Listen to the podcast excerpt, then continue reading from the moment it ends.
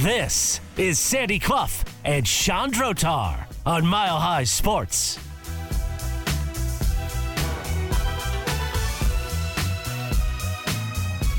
It is Friday, and it's a terrific Friday because your Denver Nuggets are up two to zero in the Western Conference Finals. They have never been closer to the NBA Finals than they are now, given the cushion that they now have built out. Joining us to talk about it from CBS News Colorado is our friend Romi Bean. You can follow her on Twitter, Romi underscore Bean. And uh, if you are not, I don't know what you're doing because she has been uh, fire on social media. Romi. uh, I, have noticed that this week, kind of turning up the heat on some of the uh, some of the Lakers hey, you know what? We got to. If the national narrative giving the Lakers all the love, we got to turn up the heat over here, guys. I mean, that's just the way it goes, right? How old did LeBron James look to you last night in the fourth quarter? You know what? He did. He looked like for the first time, and we're not used to seeing this, but he, he looked, looked 38. Yeah. He looked 38. And this is interesting because before the first game, uh, the day before the first game at shoot around, he was there with his shirt off. You almost got the sense he was like trying to make a statement, and, and the guy still is in just unbelievable physical condition. 38 year olds don't look like that. And, and you know what? He looked great. He said the altitude, you know, affects you usually just for the first quarter, or the first game, blah blah blah, all this stuff. But last night, whether it be altitude, whether it be father time, which it really might be, guys, he looked at a gas and that funny flub that we were kind of all giggling at, you know, that's just was he just tired? You know, it's just he's not getting up as high. There's a couple of buckets that he would have made because normally he would have been, you know, towering over the guys, getting up over them. We're not seeing that. It looks like he's is running out of, out of gas a little bit. LeBron James in the fourth quarter for this playoffs, not just the first two games, in the playoffs as a whole.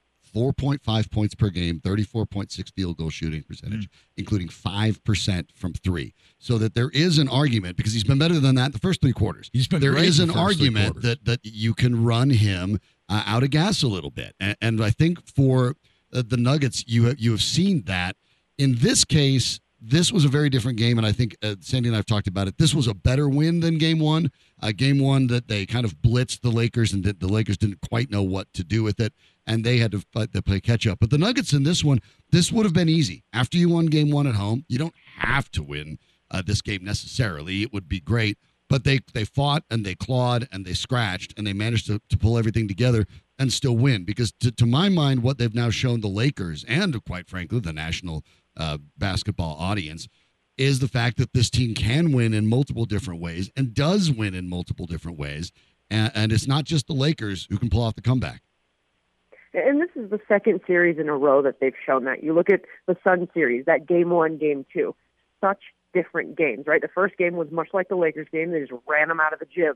That Suns game two, the score was 97-87. It was a gritty defensive kind of a win. It's interesting that it's it's pretty comparable actually when you kind of look at um, how it's happened again. But both series are the perfect example of this Nuggets team has shown that they can find different ways to win. That it's not always going to be just an offensive onslaught. That they can be really gritty in defense. That their clutch defense is sensational when they turn it on late in games, uh, especially in the fourth quarter. And so it's one of those things where it the Nuggets continue to show whatever you throw at us, we're going to figure out how to combat it, and we can find different ways to win.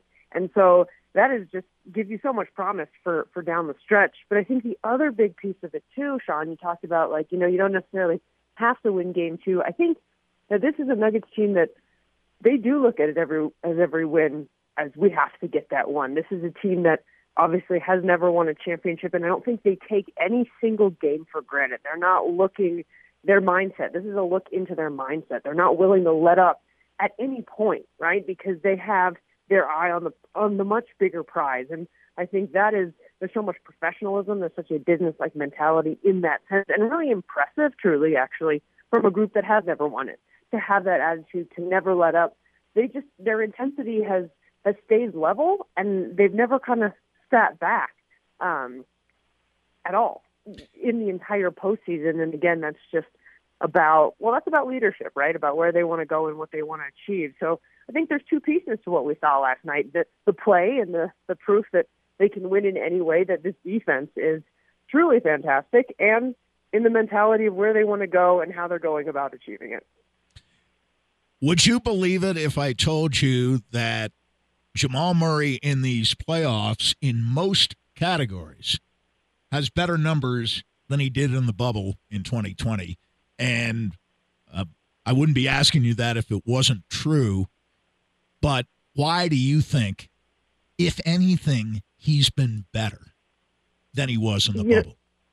You know, it's funny, Sandy, because when you say that, if you just ask me flat out, would I believe it? I'd say no because when we just talk about like this this mythical creature of Jamal in the bubble playoffs, right, as this different guy, but I think what it is when you look at it, and obviously he had the injury that derailed him, but nonetheless he's still older, he's still more mature, and he's just he's gotten better, um, you know, at his game, and we've all talked about how he is certainly back to his old self. So really, this is the progression of Jamal Murray, and who knows where he would be without the injury, right? Perhaps uh, but I think that it's actually not surprising because this entire team has has elevated their game. Michael Porter Jr. Look at him from the bubble to now. All of these guys are they're older, they're more mature, their games are better. You know everything. The basketball IQ is higher. All of those things. So for me, it's actually not a surprise when you think about the evolution of this team, and this is something that this team, this where they are now, is what they've been spending the last three years really working towards. So it's almost you know their character arcs, if you will. And so in many ways, it's it's kind of not surprising because I think he's honed in too on you know the best parts of his game, his leadership, all of those things. And at the end of the day, like we always say, right, Jamal just lives for these moments. It's unbelievable regular season Jamal Murray and playoff Jamal Murray, and to see him step up is not surprising, but it's also kind of just still bewildering at the same time to see this new level that he manages to take it to, especially in the fourth quarter, especially clutch. He loves those moments. He lives for those. I think there's just, you know, he's got a different brain chemistry than the rest of us in the way that he can just turn it on and flourish. And he does feed off the crowd. And I'm glad you brought up uh, character arcs because this is something that I've been I've tried to explain my whole career to folks who follow the NBA the personalities of their players because of the nature of basketball itself because you know the, the limited rosters how impactful one player can be on a game and, and, the fact that it's not like baseball where you're only getting a couple cracks at it you're on the floor.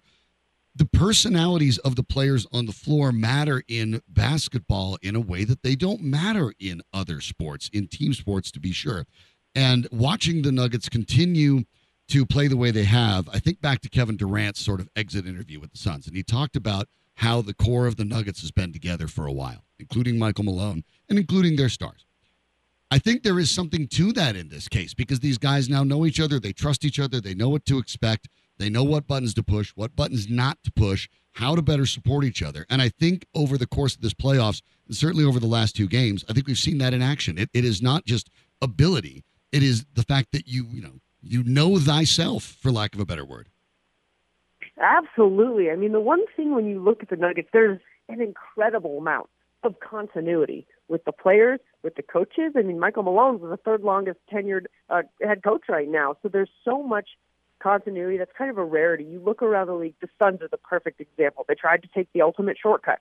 It didn't work out. The Lakers, in a sense, kind of took a shortcut, if you will, this year, in the sense that, in the sense that it's, um, you know, they did. I mean, they did amazing work at the trade deadline, right? So this team, a shortcut in its own sense. Draymond Green, really interesting. He was uh, kind of on that alternate gamecast or whatever it was um, during one of the the Nuggets Lakers games, and he was saying that the whole issue with Jordan Poole, right at the beginning of the year, that fractured this team, and yeah. then when they started yeah, to come honest. together in February and fix things, it was too late. Too so late. when Yep. you look at all those examples, the Nuggets have been building this, like we said, for years. They have been getting to know each other. They have been understanding. We've seen the bumps and bruises, guys, with Michael Malone when we felt like he kept ragging on his team and it wasn't working, right? And he has figured out, I think, to push the right buttons, um, everything with it. And I think there's one other, of course, big piece to this, perhaps the biggest piece, and that's Nikola Jokic, because I don't think we will ever see in our lifetimes a less selfish superstar than we are seeing right now. And because of him, this team is just playing incredible, selfless team basketball. You're having these discussions where, you know, Michael Porter Jr., though he said the discussion was a little different than Michael Malone projected it, but basically said, yeah, if you need to go with Bruce Brown to close out games, it's okay, right? These these superstars, yeah, these guys yeah. on the I, I, I thought maybe, maybe it didn't quite come off the way that. Uh, that uh, he did, but nonetheless, they're all Malone willing to, yeah. you know, buy into their roles, and and that starts with Jokic, right? Because he's he would rather pass than shoot, and you don't see a superstar like that, and it's rubbed off on the rest of the team. Well, we talked earlier with uh, your colleague Justin Adams about what apparently Malone did actually say, uh, without uh, embellishment, exaggeration, to Jamal Murray during the course of the game. I want to ask you about just the psychological effects of the, the moves he made because at the start of the fourth quarter, uh, remember there was that delay at the end of the third quarter where they tried to figure out whether the third quarter was over. There was still half a second left. Um, I guess they also looked at uh, uh, the goaltending call, which seemed pretty obvious to me that it was goaltending, but they they reviewed that too apparently because they announced that, of course, it was goaltending upon further review. But among other things, they put 0.5 seconds back on the clock, and there had already been a fair amount of delay at that point. So they go back out, they play the final half second of the third quarter, and then there's the usual break, a longer one between the end of the third and the start of the fourth. And I want to ask you not only about the effect that may have had on Murray when Murray stayed in the game, but what it made the Lakers do when he also elected against his usual pattern to leave Jokic with that extra rest in the game at the start of the fourth quarter. And the Lakers then proceeded, as they probably should have, to concentrate on Jokic, who had hurt them a lot more than Murray had during the first three quarters. And in sitting the two guys who have been playing defense against Murray, Schroeder and Vanderbilt, both on the bench at the start of the fourth quarter, well, having Jokic in the game made the Lakers force their defensive resources onto holding Jokic in check, and it kind of unleashed Murray. And I thought the move, which was a different move from Malone to leave Jokic in the game, was as good a calculated move as he's made in the playoffs. Uh, I think you know absolutely. I think when you look at honestly this whole game, that uh, is almost a microcosm of this whole game. The guys getting into foul trouble early. KCP paying a minute and a half in the first quarter, and Yeah. all of a sudden the lineups changed changed for nearly the rest of the game because of that. You look at the start of the second quarter when the Yeah, Lakers go on that sure. seven nothing run Yeah. because Murray and Jokic are out because they had to play the entire first quarter, and and and the Nuggets looked as lifeless as we've seen them in that second quarter, and even to start the third. And I thought, oh man, you know what, what's going here? And the way Michael Malone continued to tinker with the lineups was, you got to give him. He gets a lot of a lot of crap from a lot of people, right? From, uh, including for me uh, for for being too rigid. But he was not Yeah, and I- rigid last night. And when he did sit Jokic, uh, Romi, uh, with the Nuggets actually trailing 82-81, the Nuggets went on a six to one run before Jokic came back. They were leading 87-83 and they scored right out of that timeout to make it 90-83 and then went on to lead 96-84 and although there were some anxious moments they closed the game out from there. I i thought yes he gave Jokic his usual rest in the fourth quarter. He just timed it differently and the nuggets were on a roll at that point and even without Jokic on the floor they took the lead Yeah, I mean, and it was it was so impressive, and the way he timed it out uh, was impressive. And there's, there's another guy that you look at when all of this comes into play, and that's Bruce Brown. And Bruce Brown good is for you the reason. Yeah. why the why the Nuggets have dominated the non-Jokic minutes in the postseason, and we really saw there again. He really came alive in the fourth quarter. Struggled a little bit earlier. I mean, the whole team was a little bit a little bit off, but this guy deserves so much credit. I mean, he is. I know I'm kind of just took a left turn here, but uh, got to give him a minute to give him his flowers. He's like a sixth starter for this team. He's played every perimeter position. He can He play was the last backup night. point guard. played to allow Jamal 37 minutes play- Yeah. yeah, he can play backup point guard, allow Jamal Murray to play off the ball, get get in his ISO game. I mean, Bruce Brown is such a key piece to this team and this run. And obviously, we're going to talk about Jokic and and Murray. And and look, the Nuggets are where they are because Jokic and Murray are in their prime. But the reason why they really have this championship ceiling is because of the depth, and that's mostly because of Bruce Brown. We got to give this guy just so much credit. It's incredible, incredible what he's doing. And so I know I totally just took a left turn here, but I felt like I had to give a minute to to, to talk about Bruce Brown. I, I'm all for it. I mean, I've I've been a one of Bruce Brown's biggest fans in this town. Obviously, even before the Nuggets signed him, I was kind of thumping on the table to get the Nuggets to sign him. So he's been uh, tremendously valuable for the Nuggets. Uh, last one for, for for us, Romi. The series now switches to L.A.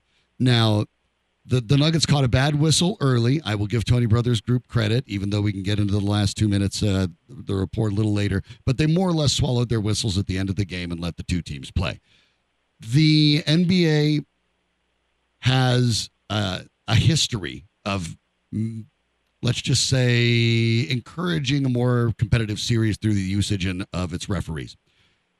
If that's ever going to happen, it's going to happen over the next two games. If you're the Nuggets, how do you fight your way through that?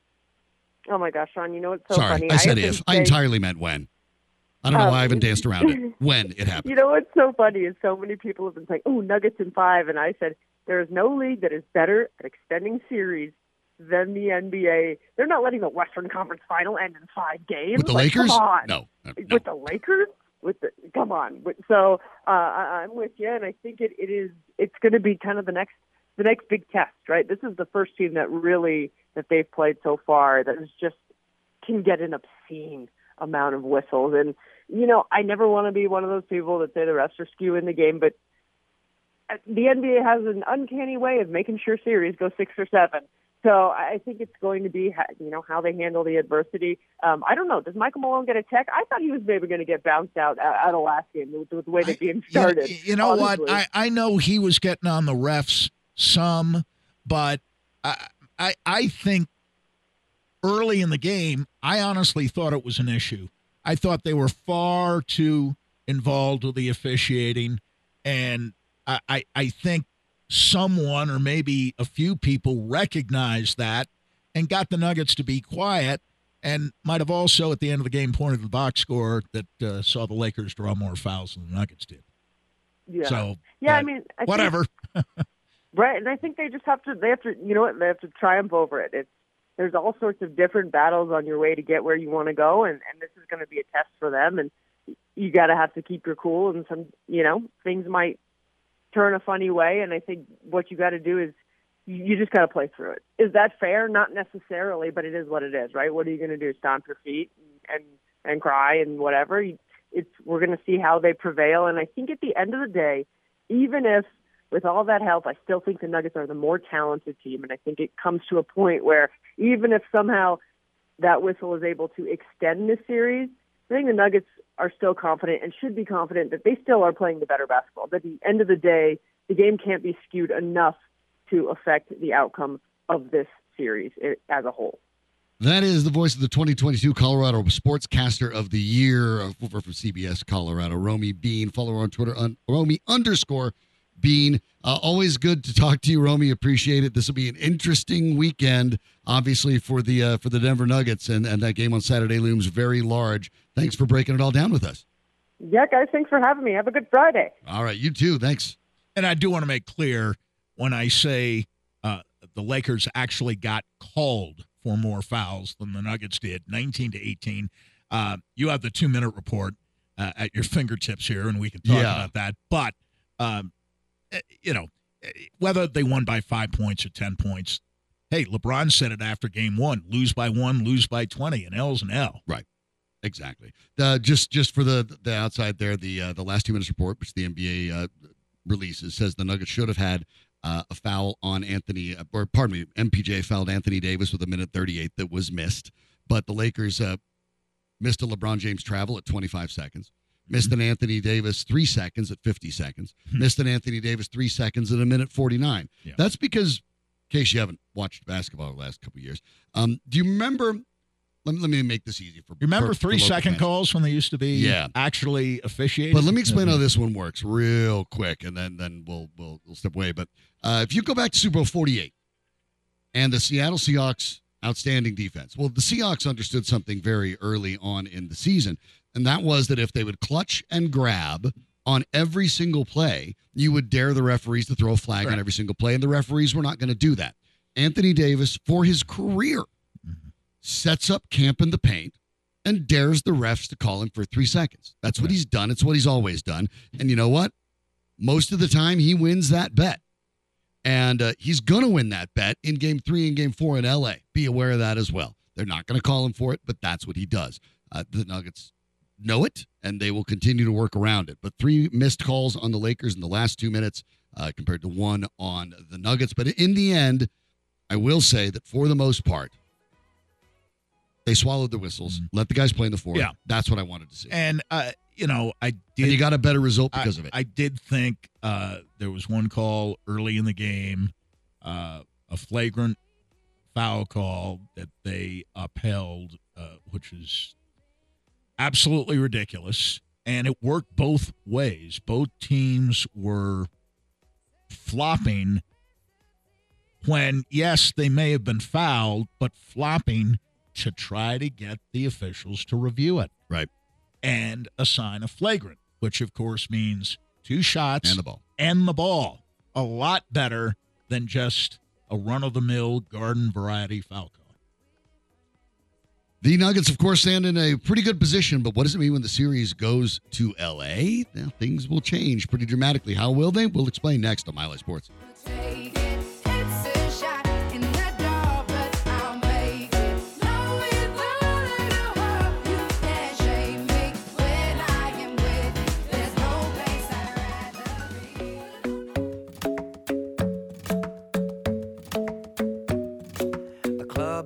Best place to find the lovers, so the bar is where I go. Sandy Clough and Sean Drotar, presented by Superbook Sports. Download the Superbook app and start winning today at superbook.com. Here's Sean and Sandy. My hand, stop it, and the man on the jukebox. And The everyone Denver Nuggets have a starts 2-0 lead. like, girl, you know And it's it, it is an interesting situation. Obviously, after the game, Michael Malone was uh, feeling himself a little bit. Okay, that's just the reality of things.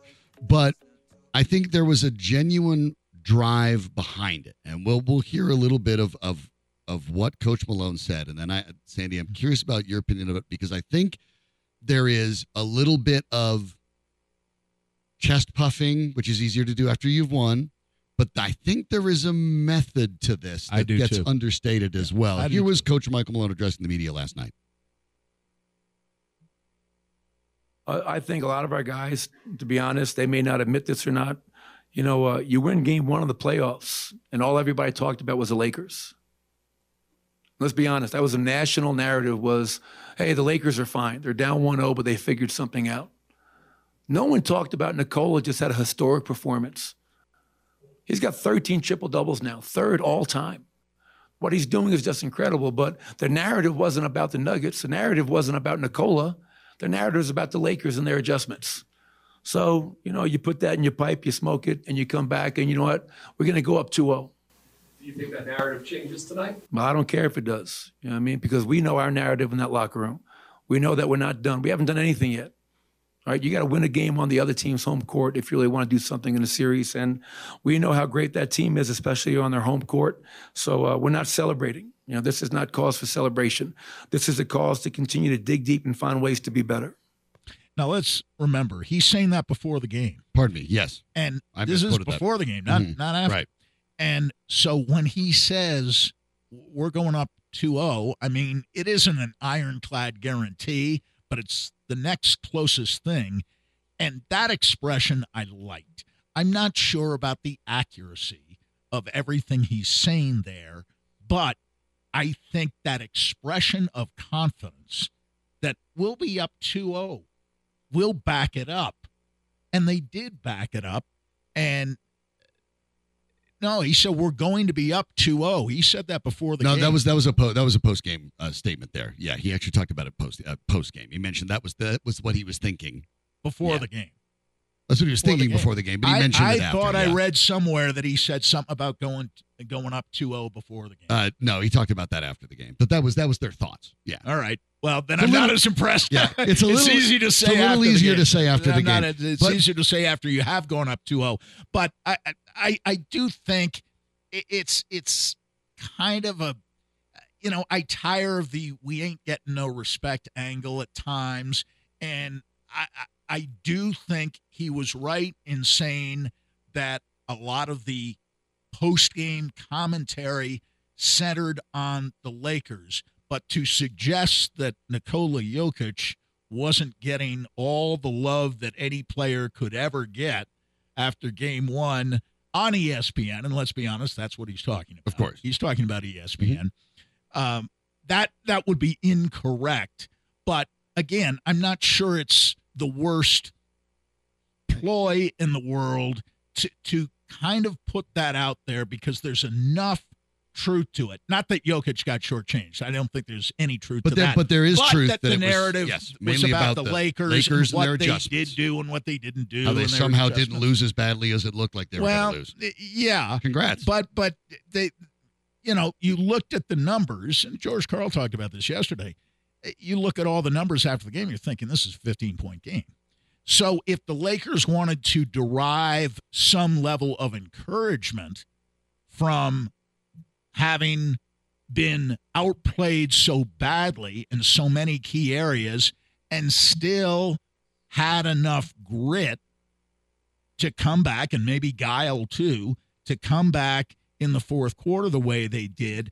I was much less impressed with their comeback last night for two reasons. One, it was the Nugget mistakes that helped the Lakers. The Lakers didn't make Michael Porter step onto the court and stumble and get called for an inbounds violation.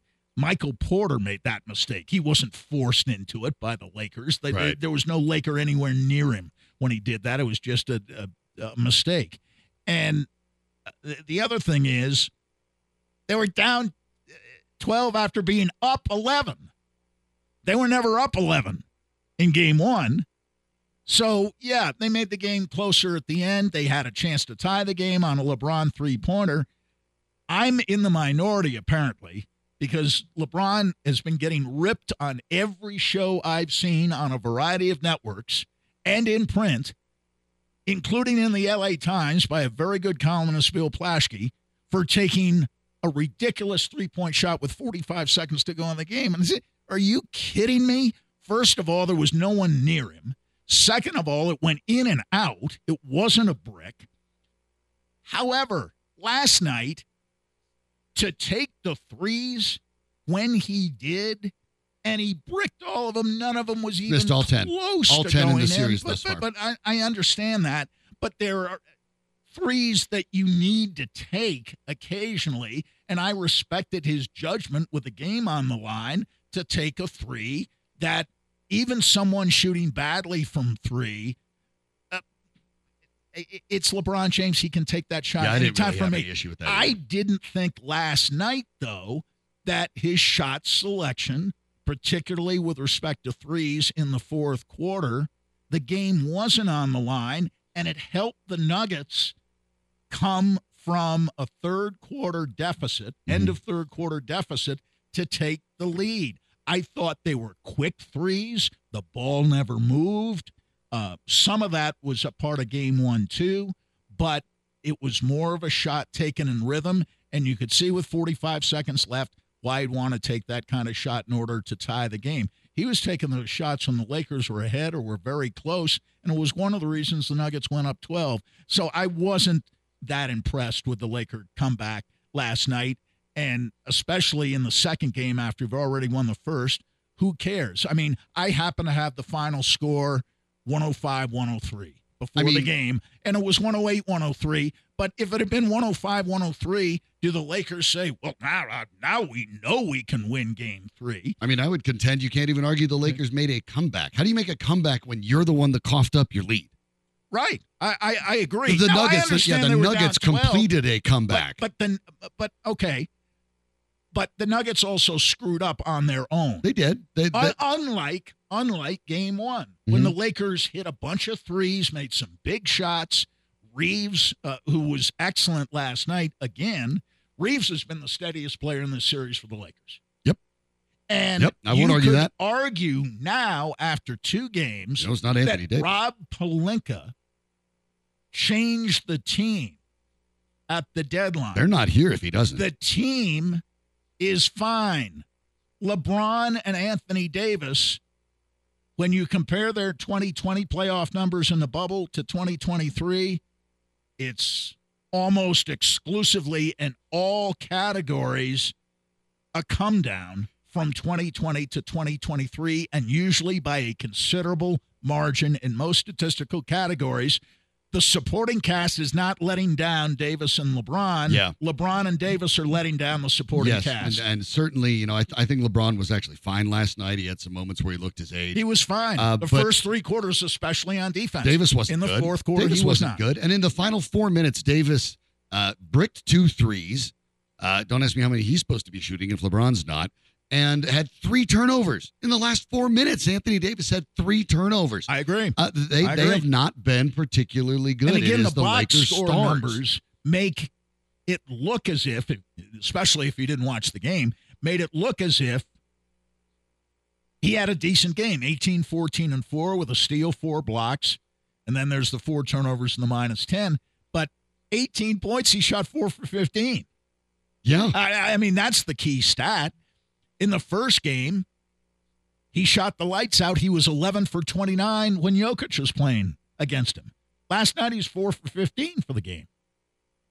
Quite an improved defensive performance And- by Jokic. Yep. But as Michael Wilbon of ESPN pointed out at the half, I don't know why everybody keeps talking about Anthony Davis being up and down. That's who he's. Yeah. It, if he hasn't been that way throughout his career, but over the last couple been of years, that way certainly in the Sure last two or three years. Sure, he has. And I, I think the part that that intrigues me is the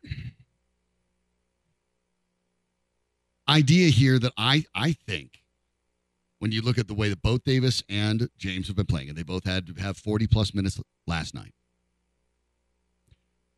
Anthony Davis is quite a bit younger. I get it. But uh, he's 30 going on 40, given all the injuries. Wow. And he's he's thirty and he should be playing better than he is. He, he I, I think that Denver is wearing these guys out. To me, at the, Oh, I- at the back end of I both agree. of these games, I agree. I agree. by the time they hit about 35 to 36 minutes, LeBron James and Anthony Davis started running out of gas. Yeah, may, maybe, but that it, the usually estimable Kenny Smith said one of the sillier things I've heard the other night on TNT when he suggested that Davis was in better shape than Jokic and Jokic was tired at the end of game one. Well, Jokic may or may not have been tired at the end of game one, but to suggest that Anthony Davis, who does not lead fast breaks, one, and two, at best saunters up and down the court, never runs full speed. I'll bet if you went baseline to baseline during the course of a game and timed him, Jokic is much faster than Anthony Davis, like or he- he much faster than Anthony series. Davis chooses to be. And I will, I will speak on behalf of LeBron in this respect. His foot injury, I think, was a lot more serious than the Lakers let on. And he rolled his ankle landing And on he did roll his Davis. ankle last night. He landed on Davis's ankle. I will Yeah, give foot. him credit on this score, though, and not not for playing hurt because guys do that in the playoffs, but for saying after the game when someone said, "Will this or uh, did it affect you tonight?" The the ankle Mhm. twist. Will did this affect you tonight? Will it affect you in Game Three? And he said, "It's a little ankle injury. Doesn't make any difference." Yeah, I mean, he knows It's what time of year it is. He knows what time so of year it is. So he wasn't. he's not gonna he's not gonna give you on excuses. Uh, look, you you can say what you want. I know LeBron James has his distra- detractors, but he's he's not a guy that gives you those kind of excuses. He's going to play and he's going to be effective. Uh, how effective? And he did we'll say, see. as we mentioned earlier after game one, you lose, you lose, whether it's Right. by one point he's or 100% right. And he was not part, by the way, of the narrative that Malone was talking about when all was hunky dory and rosy in Lakerland after game one. That's was his reaction. You lose, you lose. the move by Malone is interesting. And I think what he's trying to do, we talk about those personalities of the players. He's getting out of there. He's defending his guys, but what he's also doing is he's taking the heat off him. Nikola Jokic, after the game, was asked at one point, is there anything, you know, as if he's new to the league, is there anything you want people to know about you? Was one of the questions he was asked. He gave a one word answer. No. The, the Nuggets. They, the Nuggets are in much this spot. I want them yeah, to. know. yeah, yeah. Now you care. Now you care. Yeah, too late. Just uh, do the do the talking on Uh, the court. It's, ridiculous. We And will it- take a look at these next two games and and find out because you know obviously we have a chance on Monday to look at it, but I want to look at the two together, Sandy, but then focus on Game Three. It's easy for the Nuggets to kind of take it for granted, but maybe right now, with they have the Lakers on the ropes, maybe you shouldn't. We'll talk about it next on Mile Sports. Let's get down, let's get down to business. Give you one more night, one more night to get this. We've had a million, million nights just like this. So let's get down.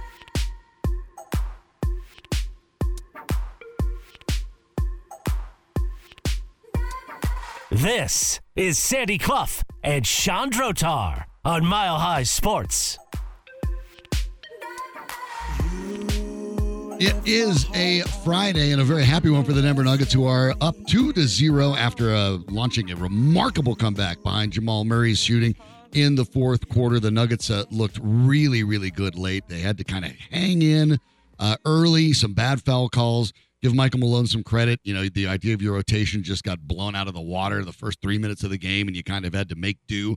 Uh, they managed to hang in there. But I think he would have done at the end of the third quarter what he actually did. Yes, well, I think by- Anyway, I think regardless of the the fouls. game sort of you're right. leveled out. You're right. You lose two. But it could have gotten out of hand early. Five minutes. The fact that it was Fouls. 27 27 after the first quarter, I thought was really commendable from Malone and the Nuggets. It was. Because it could have It been very easily been thrown all out of whack by that.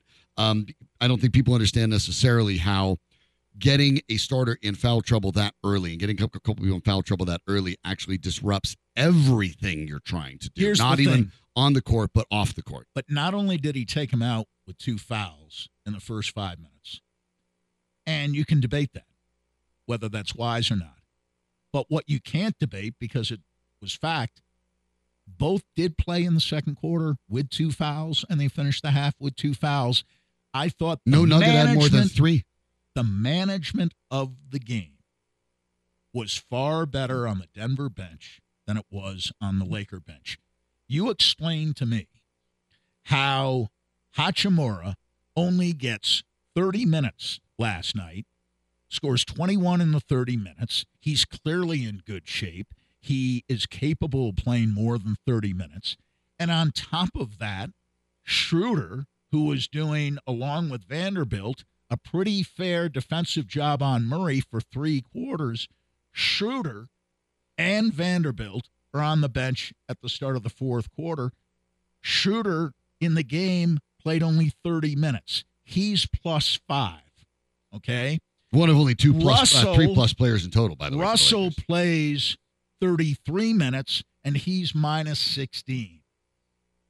And he was out there, obviously, at minus 16 over 33 minutes when a lot of the bad stuff happened to They the Lakers have in a the D'Angelo fourth Russell quarter. problem, Sandy. But they they may you can start him. I get that.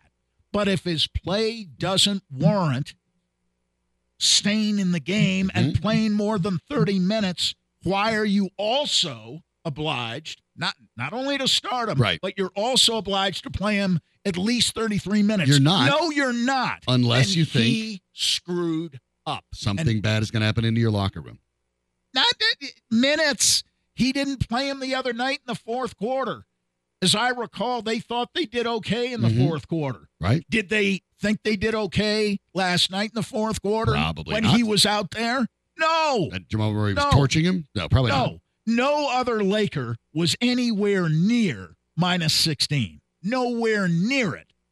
This guy played almost as many minutes as Reaves did, and Reaves was plus thirteen. The problem for the Lakers too is that Vanderbilt and Schroeder together, despite what the, the good things that you mentioned, played for 47 minutes and scored eight points combined. A- And, this is one of the challenges in today's NBA, especially given the way the teams are defending. If you can't score, it's hard to stay on the court. That's the simple reality. Teams will leave you alone. And, and let me give you an example. Uh, I, I did. I don't think he was bad. I thought that oddly, uh, Aaron Gordon was sort of tentative Yeah. last night in a Oh, lot no of doubt. different ways. No but but let me let me give you a number here, and uh, this comes uh, from the folks over uh, uh, at, at NBA Math, and they they look at effective field goal percentage, right? effective field goal percentage on unguarded catch and shoot efforts in the playoffs. The worst shooter in the playoffs is Aaron Gordon at 25%. The second worst shooter is Jeff Green at 28.1%. And both of these guys, now the expectations are obviously much larger on Gordon, who's a starter, than Gordon Green. plays defense too. Right. Both Green of these doesn't. guys have to understand they will be left, and and we saw it in this game, they will be left essentially alone to shoot. Yeah. Just like the Nuggets will for And Vanderbilt. neither neither one of them and both of them need to take guarding you have to take advantage of that space Right. and take it to the rack. Aaron Gordon and Jeff Green have to be more aggressive. I they agree. have to go to the rack. Look, the one, with all due respect to Jeff Green, who in this series is really very hard to play, uh, the one thing that everyone hangs his hat on is he dunks, right? so take or, the, or he makes a three once in a blue moon. well, stop taking the threes once in a blue moon and try to dunk. Aaron Gordon, try to dunk. Go up there, at least get foul shots. Uh, in, in on the road, they're going to have to. Those two guys specifically are going to have to change their approaches. I get it; they're not good outside shooters. Okay, Aaron Gordon had a nice outside shooting game, and people thought that was the reality. That was a fluke. No, He's not that guy. No, They I- I- need to be more more active and more aggressive when they get the ball, and they need to be doing more cuts and more screens when that happens. Uh, that happens when when they run, and I, I, I thought the pace in the fourth quarter got a little better last night. That's why they scored more points in the fourth quarter than they did in any other quarter last night.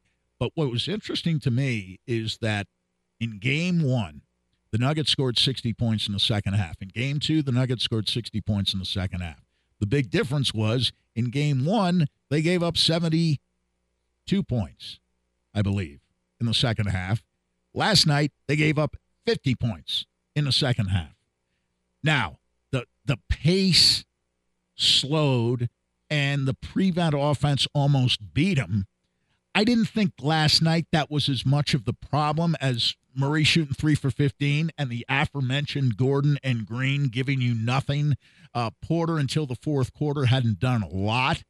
Um, KCP was in foul trouble, and so was Porter, and Mhm. that was part of it. Their minutes got cut because they were in foul trouble Right. early in the game, and they came out after five minutes when they usually wouldn't come out after five minutes. They wouldn't come out that soon.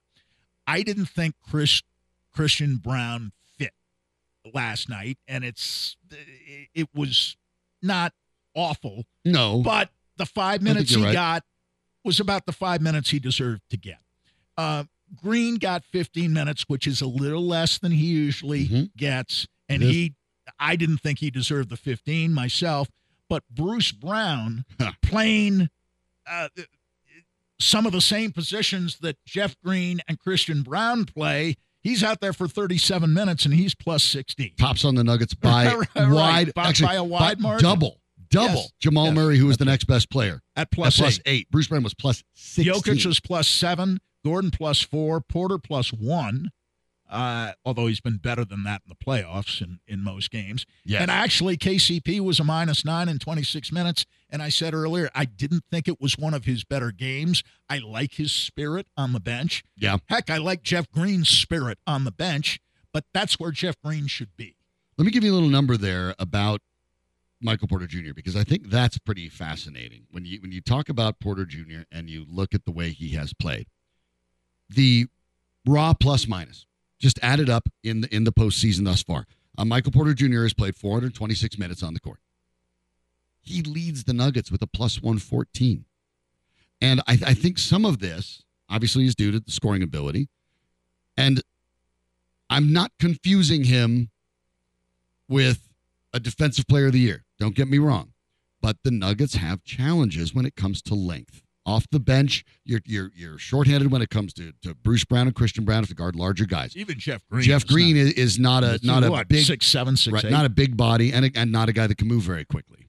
So Porter Jr. has actually been impactful on the defensive end just by the willingness to get that 6'10 frame in front of guys and use that length. It, it is sort of remarkable how little you have to necessarily do to impact the game if the effort is there. And for Porter Jr., give him credit. I think the effort has been there, and I think that's been something of a game changer. We'll see what happens this weekend. But again, to get back to uh, giving Malone credit where it's deserved, I thought it was uh, an exceptionally well managed game by Malone and a very poorly managed game by Darvin Ham, who maybe had too many tricks uh, up his sleeve. Well, as you said, he had all Uh, sorts of tricks. Yeah, and and maybe he overthought things a little bit, or perhaps in some cases just didn't think uh, at all.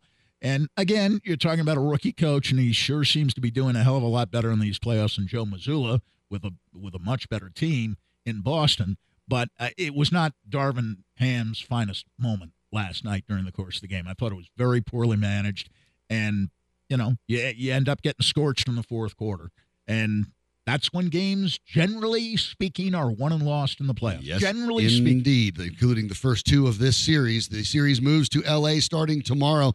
The Nuggets have a chance. Were they to win it while the Lakers are wobbly, I'm not going to call that shot, Sandy. I don't have the courage.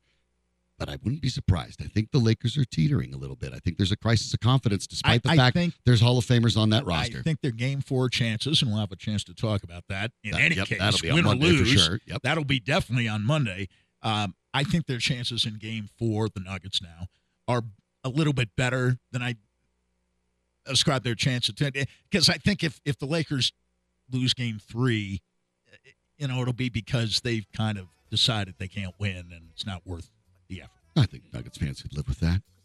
It is Friday. Have a very happy one. Thanks so much to our friends at CBS News Colorado, Justin Adams and Romi Bean. Both joined us. If you missed any part of it, you can always go to milehighsports.com or just get the app. It's all on demand right there. That's also where you can listen with crystal clear sound anywhere you are and watch us as well on that free Mile Sports app. Thanks to Danny Bailey in the booth for making it work. Andrew Detmer making it work visually as well. We'll be back on Monday. Have a safe and fun weekend. For Sandy Clough, I'm Sean Drotar, but keep it right here. Neil Pierce next to Mile High Sports.